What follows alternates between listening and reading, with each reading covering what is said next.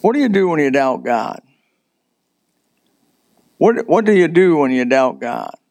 You say, Brother Bill, I've never doubted God. There aren't too many people that I've ever met that didn't go through period of doubt.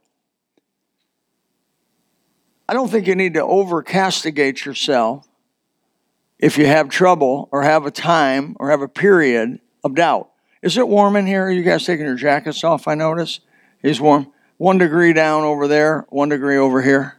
Oh, girls, stop it now. No, it's okay.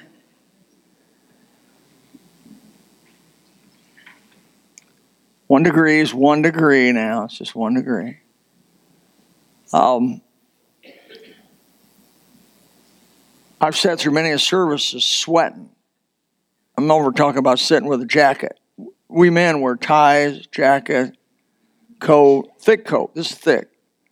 And you girls come with these really summer dresses and and I'm venting now. Summer dresses and oh your legs are uncovered too. Our legs are actually covered.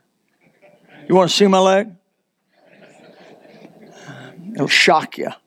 But, uh, and then you get upset with us because we would like a cool in, in the auditorium. Don't, don't do that. Just bring, like my, my wife, she'll go in a restaurant and says, I'm cold. I said, You knew it was going to be cold before you ever got in here. How many times do we have to run to the truck for your sweater? 2,500? 3,000? You know, I'm winning. I'm, I'm winning. All the men said, Glory to God, the rest of us. But I mean, uh, I'm sorry, girls, but you know the score. You're old enough to know the score. You do what you got to do. Uh, anyway, I'm good. I'm good. I'm willing to sweat up here. I don't mind. I'm talking to those people were the ones that did it. but there, I talked to Bob Jones III one time. I've known Bob Jones III some. Ridden in the car with him, talked with him, had him at my house. He stayed in my prophet's chamber. Um, his wife, too. His wife's in heaven now, been in heaven a while. Um, I would have never believed that she would have died ahead of him. I just wouldn't have. She was so healthy, so vibrant. But she did. It was God's way. And um, the third was raised in a Christian home. Bob Jones Sr., Bob Jones Jr., Bob Jones III. Raised on Bob Jones University campus. They had a house over on the one side of the campus. And they were raised with chapel, raised with preaching, preaching, Bible, Bible, academia. You know, you say, boy, Bob Jones in Preacher Boys class he had got up one time for a couple of weeks actually talked about how he went through a period of doubt. I'm talking doubted. Is there a God? Am, am I, do I believe this just because I've been raised this way? Do I, do I believe this to be true just because somebody has brought me to a building and let me hear this from the time I've been, what, two years old? And by the way, my experience is my mom and dad got saved at two. When I was two, they were 33. And so I've been in church since before I can remember. But so do I, do I believe the Bible and the things that are in the Bible just because I've been exposed to it? Or is what's in the Bible true and eternal? And is there a Holy Spirit? And is there an eternity? Is there a hell to miss and a heaven to gain? Is Jesus, was he a real person? Did he really exist? Did, was he God manifest in the flesh? Were those miracles real? Uh, has this just been passed down through the years? Those questions are all legitimate, every one of them. Should be asked. But I have no problem asking or saying those things because an honest skeptic will be convinced that what I that the Bible is the Word of God if he wants to search it out. We're talking about an honest skeptic. We're not talking about a Bible hater or a God hater or somebody that's already got their mind made up which way they want to go on it. But if they'll honestly look at it, Josh McDowell years ago uh, was an intellectual. He was, uh, you know, college student, intellectual, real smart guy like Grady McMurtry, and and he um, Grady McMurtry he, he didn't believe all the Bible said. Grady McMurtry was an evolutionist. Uh, then he became a theistic evolutionist. Then he became a creation evolutionist or a creationist. Creationist. And so the same thing happened with Josh McDowell. He, he set out once and for all to close the door on the legitimacy of the Word of God being true. There's just no way that something as old as the Bible, been passed down through so many centuries by so many different men, could be true. It, it would have to have all kinds of contradictions, all kinds of erroneous information, both in time as well as in content. What happened? Josh got saved. He wrote the book uh, Evidence that Demands a Verdict.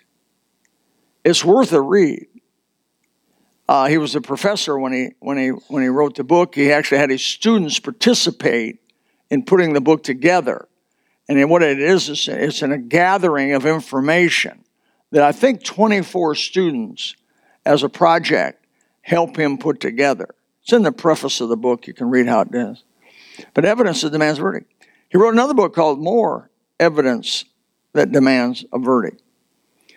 And the further he got in it, the more he realized the Bible is supernatural. There is a God that made heaven and earth. He is real. And, and, and, just from logical argument, if you try to disprove him, you're going to be put down and put out. And so the, the, I don't I don't think I, when I hear people doubting, I'm not real hard on them. But what, what I want to know is what kind of doubt do they have? They have an honest doubt. Is this really true? I think everybody needs to know in their heart that the Bible is true to follow God right. You'll never follow God the way He wants you to follow Him if you have doubt. You have to get that doubt gone. How do you get that doubt gone? Well, you're seeing some of the men doing it. They're memorizing the Word of God. They're washing that Bible over them. They're beginning to read. Now, it's amazing to me that people have told me through the years I don't believe the Bible. How many here have had somebody tell them they didn't believe the Bible? Almost all of you. My first question back to them is How much of the Bible have you read?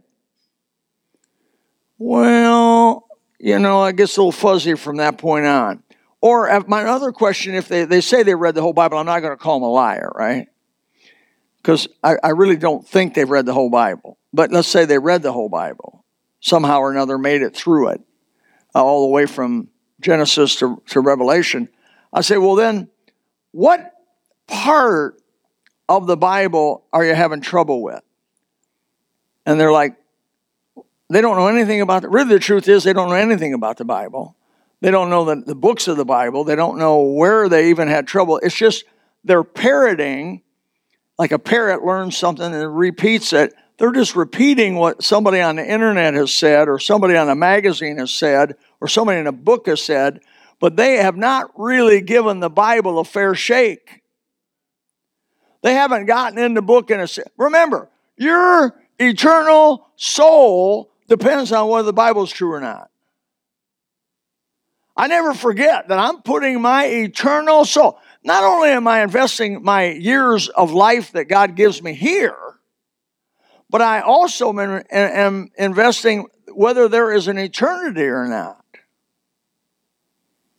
It's a serious thing. Your soul is in the balance. We need to know what's right. I've talked to numbers and numbers of Jehovah Witnesses that are basically just, you know, given this agenda and, and they're told not to ever read the Bible without the Watchtower commentary.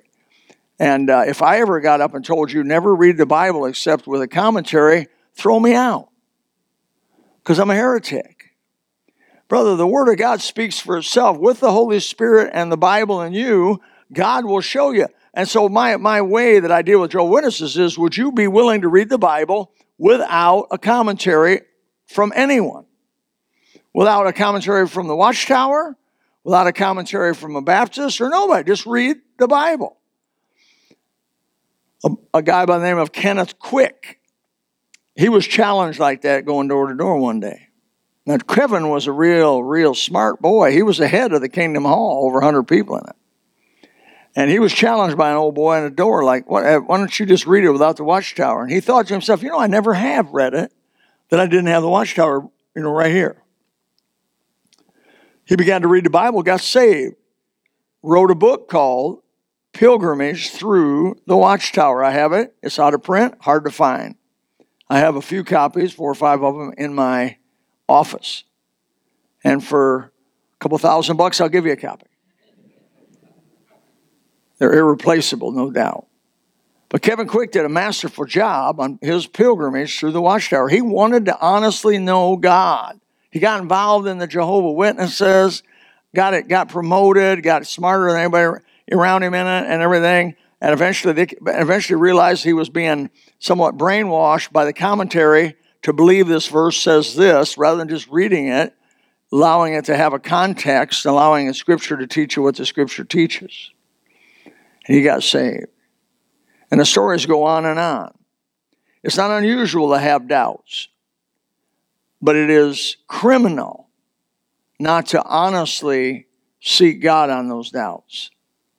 I don't think God has trouble with you doubting or, or me doubting. I think as long as we honestly want to know the truth, and the truth then will come. Moses. Moses, as I mentioned this morning, number one figure in the Old Testament. Turn to Exodus chapter 3, if you would, verse 11 through uh, well, verse 11, 13, and then, oh, that's 4 verse 1, 4 verse 10, 4 verse 13. Now, you may not need to turn to them, but you'll know them. That's where I'm at. I want you to know that. So God comes to Moses. He sees the burning bush. He comes to Moses. Moses sees this burning. Now, now I believe I believe uh, Morrises are from uh, a dry part of California, and and a tumbleweed uh, you were telling me one time how they would explode almost when they catch on fire. It's almost like gasoline. Those dry tumbleweeds or whatever they call them, when they get dry and they get on fire, they just like they burn like like they're uh, exploding almost. That's the kind of thing that this brother was looking at. And so when you see a fire on something that's that easily burnable, and it just keeps burning and keeps burning and keeps burning, it guy's attention. He goes over there. Of course, God begins to speak to him out of the burning, called the burning bush. So, what an opportunity. Out of all the people in the entire world, Moses is given this opportunity, get, first of all, to talk to God. He says, Take the shoes off your feet, but the ground you stand on is holy. Woo! Takes the shoes off of his feet and, uh, uh, uh, you know, puts his, you know, bow and, and, and God begins to talk to him out of all the people that he could have picked, he picks Moses. Wow, what a privilege. You think Moses would be all over it. He tells Moses, I want you to basically go back and to free the people. Verse 11 Moses said to unto God, Who am I that I should go into Pharaoh? His first answer to God was, I'm not qualified. I'm not qualified. God says, I want you to do this. And he doubts God on it says, Well, you know, you may want me to do it, but you don't know me. I mean, think, think how he was insulting God, really. You know, God says, You're the guy. I want you to go do this. Uh, he's, I'm not qualified. The, the verse 13 uh, Moses uh, said unto God, Behold, when I am come to the children of Israel, and shall say unto them, The God of your fathers has sent me unto you, they shall say to me, What is his name? And what shall I say unto them? Uh, his second objection to God was, I don't even know what to say. So I'm not qualified. I don't know what to say. Verse 4 verse 1 of chapter 4. But behold, they will not believe me nor hearken unto my voice. Third, his third objection was, it's just not going to work. It's just not going to work. And so he says, I'm not qualified. I don't know what to say, and it's not going to work. Verse 10 and Moses said unto the Lord, O my Lord, I'm not eloquent, neither hear the two since I've spoken. He, may, he said he's slow of speech, slow of tongue. He could have had a speech impediment. You know, it was possible he had a speech impediment. But basically, he said, I'm not a talker. I've talked to people about going door to door. Jesus said, Go into the world and preach the gospel to every creature. It's a blanket for every believer to share, to share the gospel. But if I ask you the question tonight, how many people have you been able to share the gospel to this year? Not this year, last year, 12 months. In 12 months, how many people have you really been able to share the gospel of Jesus Christ with? You may say, Brother Bill, I'm not a talker. Well, you're, you're in high cotton. You're with Moses because he says what he said to God. I'm not a talker. What are you doing? You're doubting God. You're doubting God. God says do it. Hey, where God guides, he does what? He provides people. Amen. God, guides, He provides. God called me into the ministry. And I about like Moses said, What in the world? But I understood that God's big enough to do anything He wants to do when He wants to do it. And if God's for, who can be against Him? And in, in verse 13 of fourth chapter, He says, Oh, my Lord, send, I pray thee, the hand of him whom thou wilt send. His fifth objection to God was, Send somebody else. Wow, now the anger of the Lord began to kindle about this. I mean, you, can you get God angry? You absolutely can get God angry. Uh, so he says, I'm not qualified. I don't know what to say. It won't work. I'm not a talker. You know what? Just send somebody else. Don't send me. The following statements that I'm going to read here are taken from official documents, newspapers, and magazines widely read during their day. And so listen to what, as I read these to you, listen to what the authorities of their day had to say. In 1840, anyone traveling at the speed of 30 miles per hour will surely suffocate.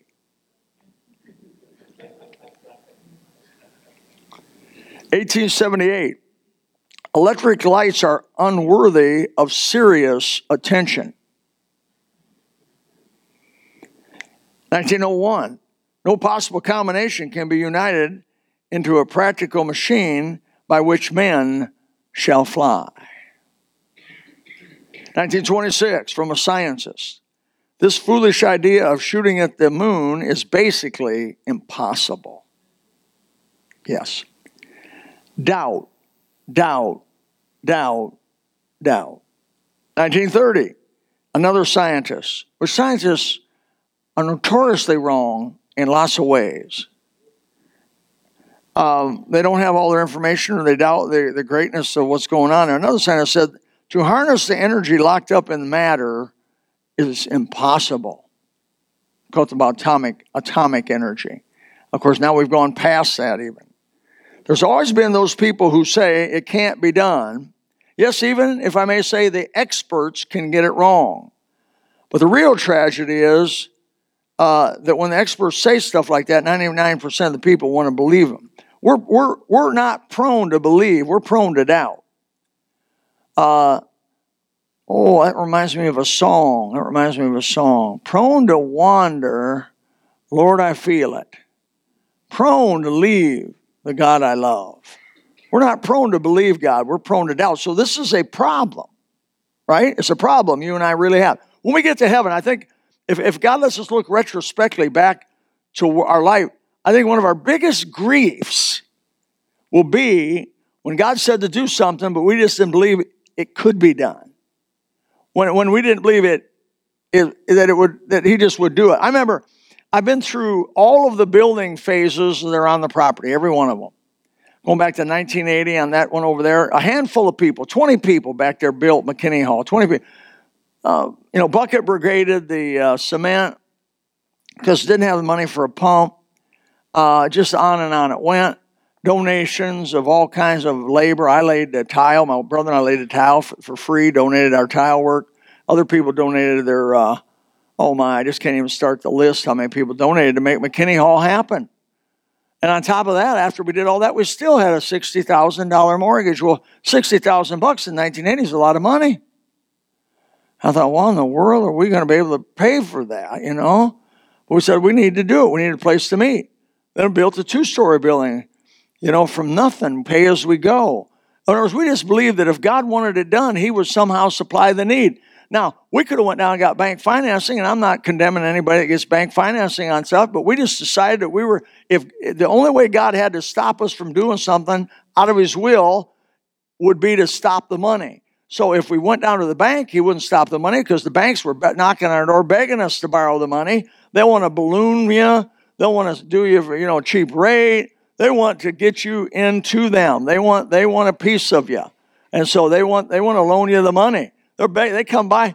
I, I, had a stream of them coming by a few years ago wanting us to, I don't know how that happened. It was after this building was built.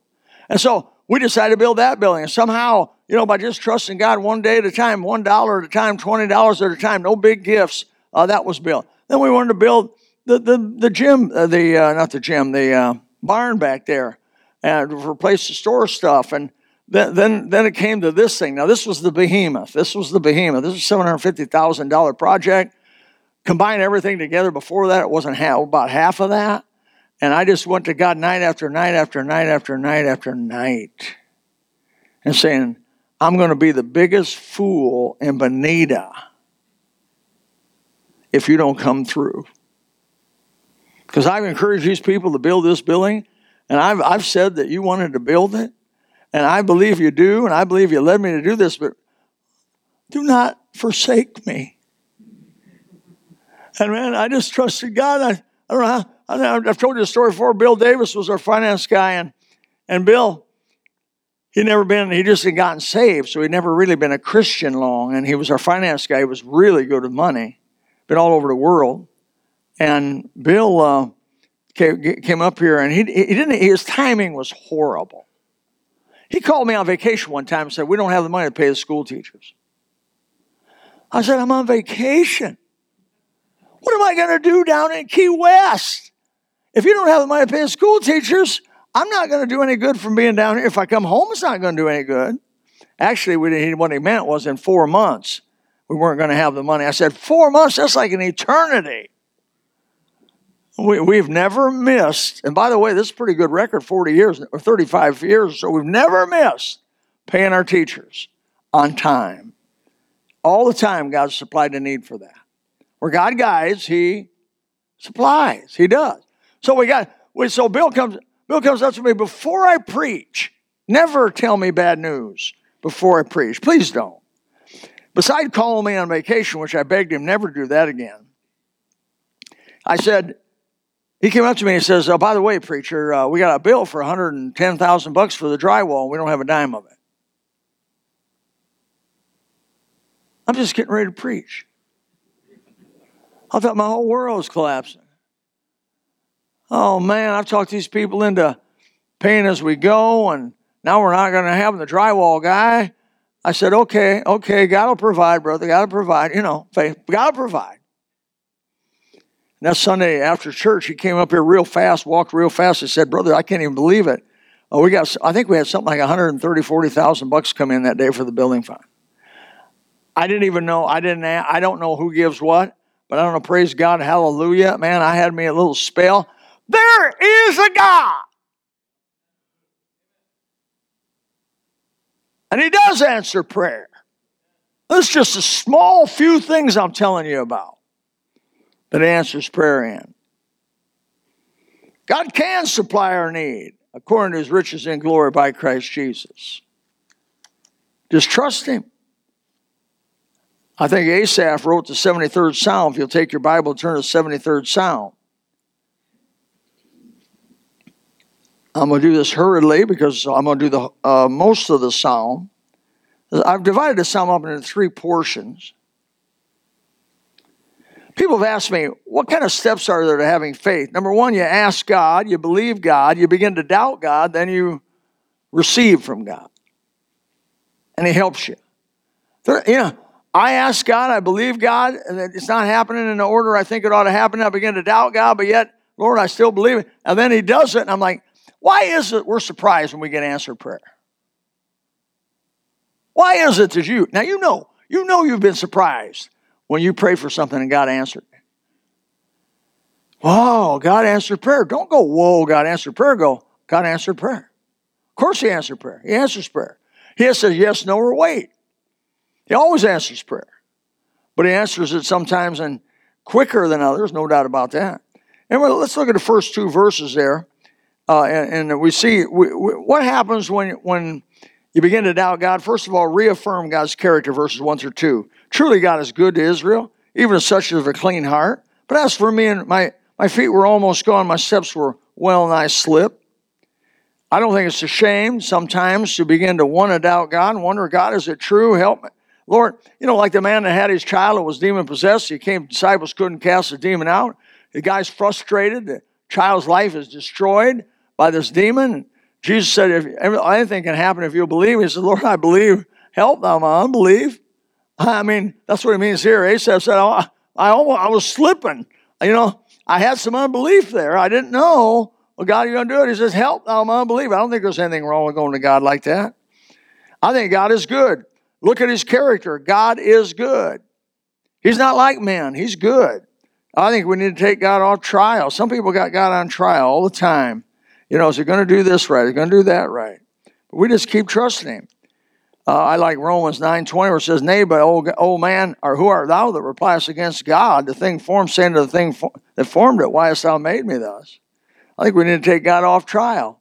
God's just. God is merciful. 41 times in the Bible it says that God's mercy endures forever. God's holy. We can believe him. We can, we, he's not going to he's not he's not going to do something unrighteous. Holy means separated from all that is sin and rebellion and hate and lust and pride and evil. But I don't think it's any sin to struggle with doubt. And so if you struggle with doubt or struggling with doubt, uh, take hope tonight. That God wants to help you. He wants you, if you'll trust Him in an honest spirit. And so we see we want to reaffirm God's uh, character in verses 1 through 2. And then, secondly, in verses 3 through 12, do not judge life on face or temporal values. Don't judge by what your eyes see. Look in verse 3 For I was envious at the foolish when I saw the prosperity of the wicked. For there are no bands in their death, but their strength is firm. They are not in trouble as other men, neither are they plagued like other men. Therefore, pride compasseth them about like a chain, violence covereth them as a garment. Their eyes stand out with fatness. They are more than they have more than the heart could wish. They are corrupt. They speak wickedly concerning oppression. They speak loftily. They set their mouth against the heavens. Their tongue walketh through the earth. Therefore his people, therefore his people return hither, and waters of a full cup wrung out to them. The, the waters of a full cup are wrung. Basically, the blessings are given to them. And they say, How doth God know? And is there knowledge of the Most High? Behold, these are the ungodly who prosper in the world, they increase in riches. You know, I sometimes wonder these people who just seem like they have the Midas touch, everything they do, and yet they're wicked, as this, as this says here, they, they talk against God, but yet they seem to have prosperity. But remember, it is temporary prosperity. Uh, George Burns, he played a horrifically blasphemous movie, uh, and he portrayed himself as God. Anybody remember any of that hearing about? He portrayed himself as God. I think he did like two of them. Um, George Burns would real, real um, arrogantly say, uh, "I'm," you know, he lived at 99 years old, and 99 years old, he says, people say, well, how do you live that long, George? He says, I drink whiskey every day and, and smoke a cigar. Uh, yeah, that's what he thought. He, he, was full of pride, full of himself, uh, but he died. Bob Hope lived a long life. Peter Fonda, others, uh, wicked people. You could say uh, uh, Frank Sinatra, I, read something about the life of Frank Sinatra, what a wicked individual he was, and uh, what a womanizer Frank Sinatra was. And yet he lived up to a fairly long age. The, the, the wicked seem like they have a firm strength. Uh, people like Ted Turner, um, they're not in trouble, they're not plagued. Uh, yet, as a Christian, sometimes I, I, had somebody get saved one time, and and uh, about six weeks into their salvation, they came up to me and says, I don't want to be saved. I've never had anybody really do that. He says, being saved is way worse than being lost. He said, Man, everything's going wrong since I got saved. See, this is what this is talking about. He's saying, The world loves their own. Now, who's the God of the world? Satan. He's the God of the world, Prince of Power of the air. He has power. I believe he has power to bless people, to make them rich. I believe he has power to make people famous. He told Jesus, You bow down to me, all the glory in this whole thing, I'll, I'll give it to you. It's mine to give to whom I want to give it to. So I think God, I think Satan gave Michael Jackson a deal, cut him a deal. I think I think Satan gives some of these uh, rock stars deals. They cut them a deal. I'll, I'll give you fame. I'll give you money. I'll give you all the women you could ever imagine. What's the problem with all that? We Christians, my goodness, should not envy those people. What in the world? But but Asaph says here and confesses, my foot had almost slipped. I began to look at the world and say, you know, they're doing well. They don't have sickness. I got sickness. Uh, they don't they don't have financial trouble. I lose everything I, I had. Uh, they, they don't have their kids. They're all doing well. My kids, man, they're all doing crazy stuff. You know, and just name it, and it come up in your mind.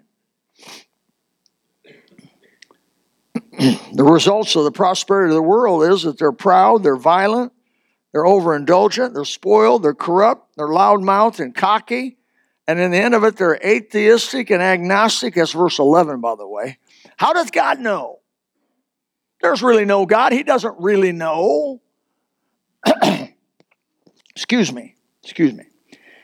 I had somebody come up to me one time that was committing adultery. Blatant adultery. And I began to tell them it was wrong, you know, it's anti, anti God and wrong. They said, God don't really care about that. Fulfill the Bible. Fulfill the Bible. Does God really look at us does God, eh, his, he was, his question was, does God really even look at it? Does he even care about that stuff? He don't care about how many wives you have. He don't care about what you do. At, he's not, he's not looking at that. I thought to myself, ooh, oh, you're going to be surprised. Going to be surprised. As a Christian, understand, reaffirm God's character if you begin to doubt. Go back to the book. Start reading who he is and what he is. Secondly, understand understand and do not judge the temporal values of this world as if they were permanent. I've had some fabulous vacations and caught a lot of lobster and shot some fish. Now, some of you may not appreciate that, but you'll eat lobster and eat fish. But anyway, um, I've had some just absolutely unbelievable blessings in, in those things. And yet, all I have for all those times that I spent doing that is just a memory of it. Just a memory of it. And what good's that do me? That's the things of this world. All you're going to be left with is a memory. That's all you're going to left with. But you don't get to keep any of it. And the Christian, he, in following Jesus and doing the things of God and obeying God, oh, you're not going to be just left with a memory. You're going to be able to touch it. You're going to be able to feel it. You're going to be able to experience it. I believe God's going to make us luminaries, going to allow us to move around differently than we do now. We're going to have things that eye have not seen, ear have not heard, never has entered in the heart of man what God prepared for them that love Him. Wow. But to keep the playing field right, He doesn't show you all that. Because without faith, it's impossible to please God. He does tip his hat on it, though. He does tip his hat on it. Because what I just told you was in that book, and a very strong indication in that book. And ooh, he and Jesus came straight up and down in John 14 says, I go to prepare a place for you. Amen. I make a joke sometimes about people having such nice homes here. When they get to heaven, they're going to be disappointed. I don't think I'm going to have that trouble. Uh, but boy, I mean, you know, you would think they're trying to make the mansion not over the hilltop, right here. I go out there to the beach, see them five story. Wow. And then that's just small compared to really big stuff. My brother does grinding of marble, and my son does it too. And they get into some of these $30 million houses. How do you spend $30 million on a house that you stay in two weeks a year? or four weeks a year. One house, one house he was telling me about had no wood in it. It was all stone. Was no wood. All the casings were stone. All the frame, everything was stone. Stone, not cement. Stone. And how that, how the pool uh, was Roman glass, and there were each pool. And the, one, one pool fell into the other pool, fell into the other pool. Three pools that fell into each other. You can only swim one pool at a time.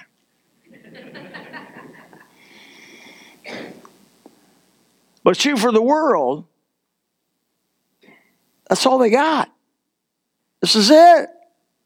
They're partying. They're hitting it hard. They're going at it. Because this is it. Old Asaph said, I looked at them. I go, well, now the people of God seem to be struggling and they have all kinds of afflictions and this world is not their home and and other, but yet I see the world, man. A lot of the world, they're woo, they're just having a real big old time. And he says, my foot had almost slipped when I looked at that.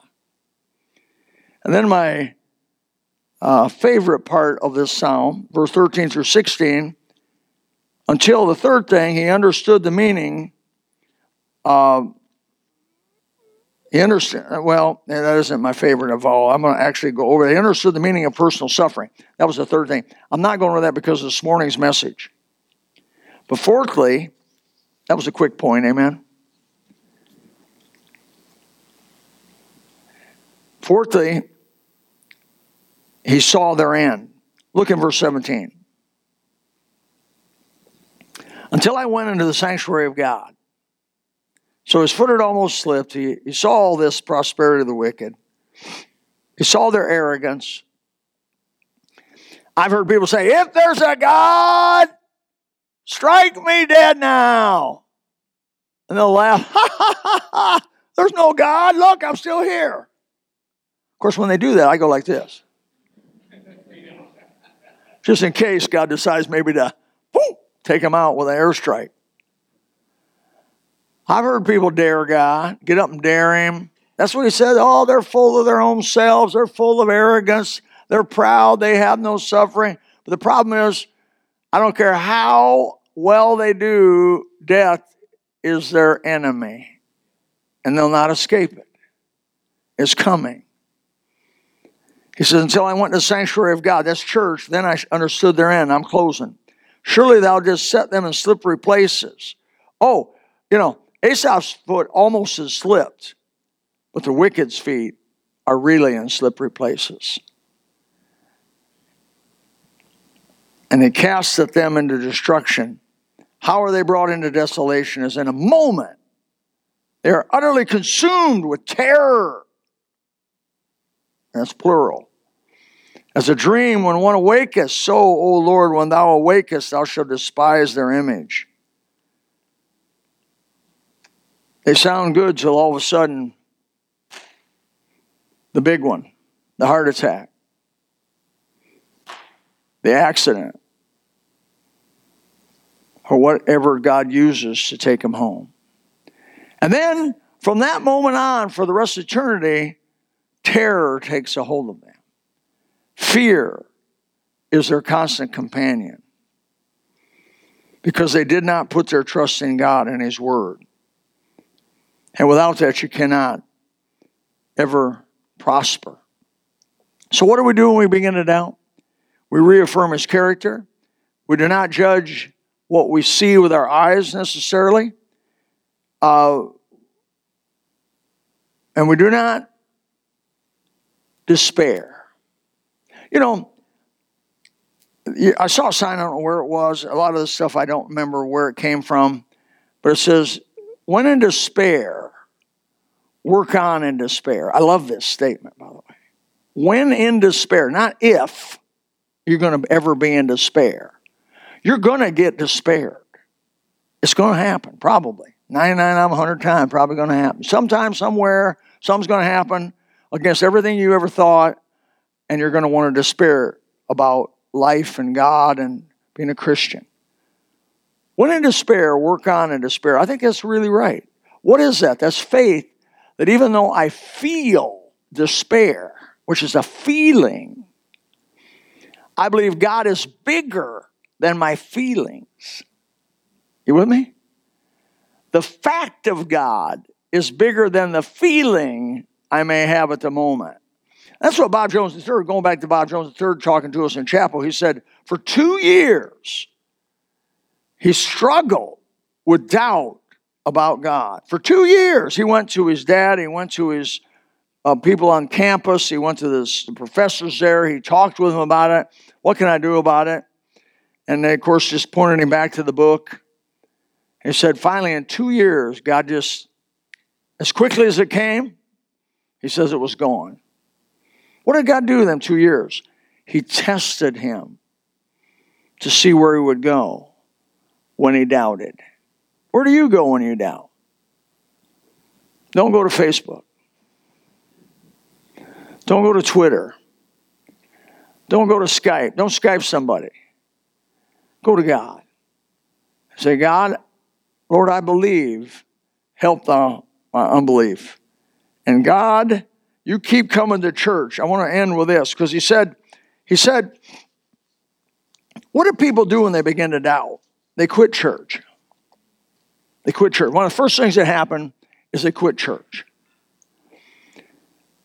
Asaph said, It's when I went into the sanctuary, I understood their end. Here is where you're going to get your answers.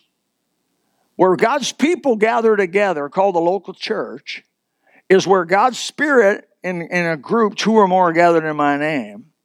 It's under the foolishness of preaching that God saves them that believe, right? So you keep yourself under Bible preaching. Keep yourself in it. You may sit there and doubt everything is said, but you just keep yourself under the sanctuary. And God will come like Bob Jones, and one day he'll say, It's enough. Test is enough. You pass. You pass. God, bless. I'm glad Bob Jones the third passed that test. Amen. And God's used him mightily in his life. By the way, I have a little tidbit about Bob Jones III, somebody told me he was ready to get married. I hope so. I've been praying for him. I pray for Don Sisk, whose wife died. I pray for Dick Mercado, whose wife is right on the edge of death. I pray for, of course, uh, Bob Jones III, who lost his wife. Because as a man, I just don't know what I'd do if my little, my little sweet thing died on me. I need him. I need God. And these boys need him. Praise the Lord if that's true. I love old Bob Jones III. He's been good for me in my life. Father, we just thank you for the few minutes we've had together tonight. If you would like to know more about the Lord Jesus Christ, you may contact us at the church website, gospelbaptistchurch.com, or you can go to Facebook and type in Gospel Baptist Church, Bonita Springs, Florida also, you could call the church office at 239 947 1285. Thank you, and God bless.